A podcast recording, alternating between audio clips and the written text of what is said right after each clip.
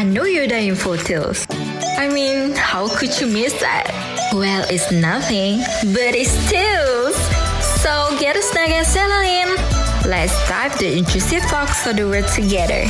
I'm Daya, and you're listening to Nothing But Tales. So, are you in?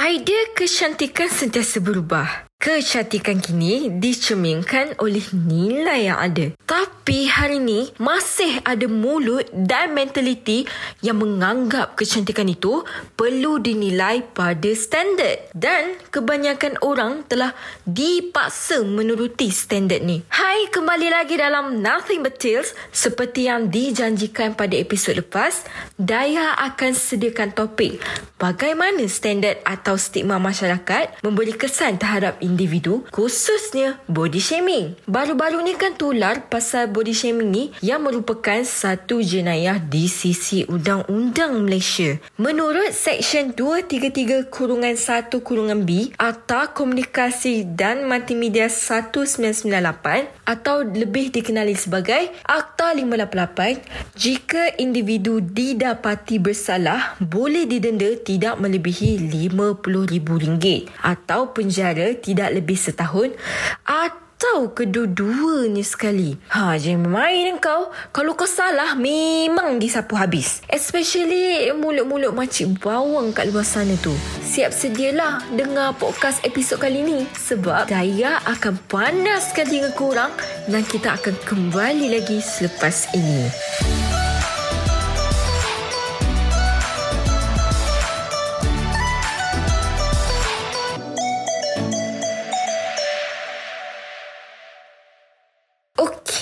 Dah 2020 pun masih ada body shaming orang ke? Eh, hello dek, mulut orang ni kalau dah memang tak reti nak jaga, mana-mana pun dia sembuh. Tak apa, sini Daya terangkan dengan lebih jelas. Yelah, kut-kut tak sedar terbody shaming orang ke kan? Okey, body shaming ini adalah perbuatan mempersendakan bentuk tubuh fizikal seseorang. Tak kisahlah kau kecil ke, kurus ke, keding ke, gemuk ke, besar ke, tiga kali ganda sekalipun, semua tak kena. Dan mesti ada di antara korang yang pernah mengalami situasi macam ni. Kau ni makan je banyak mana tak gemuk. Tak pun, asal kau kurus lain macam eh. Kau ambil barang ke? Atau kalau dah tak cantik tu, buat apa-apa pun buruk. Hei, fikiran macam ni dah sebati tau dengan korang. Kalau nak nasihat sekalipun, cuba nasihat macam ni. You, I rasa you kena tukar lah cara pemakanan you. Yelah, jagalah sikit kesihatan. Ha, kan sedap sikit orang dengar. Siap semangat lagi tau nak tukar cara pemakanan. Apa yang Daya perasan, benda ni selalu terjadi dalam laman media sosial. Kalau yang jenis muka tebal tu, mungkin akan komen di ruangan posting. Dan cuba teka kalau yang jenis pengecut tu.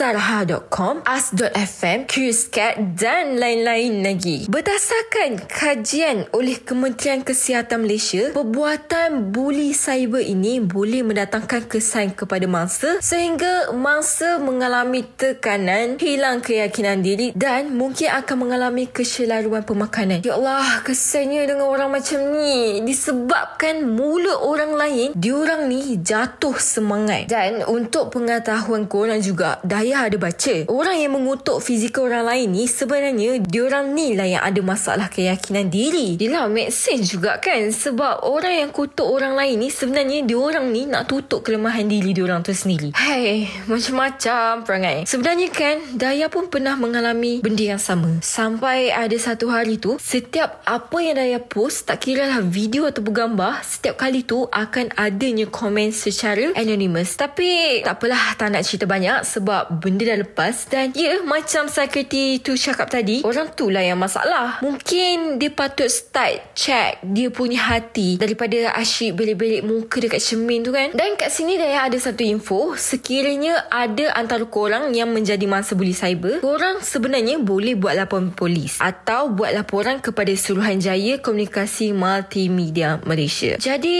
kita sebagai manusia ni sensitif lah dengan isu macam ni. Dan apa kata kita gunakan platform dan kuasa kita untuk hapuskan body shaming. Sekian saja untuk episod kali ni dan nantikan episod akan datang tentang hashtag mental health matters. How are you? So, if you do enjoy this episode, be sure to follow and subscribe so you're notified when the new episode is posted. Tinggalkan juga komen atau cadangan anda di Instagram at nrlhidayahf underscore dan kongsikan podcast ini bersama kawan yang lain. Until next time, bye!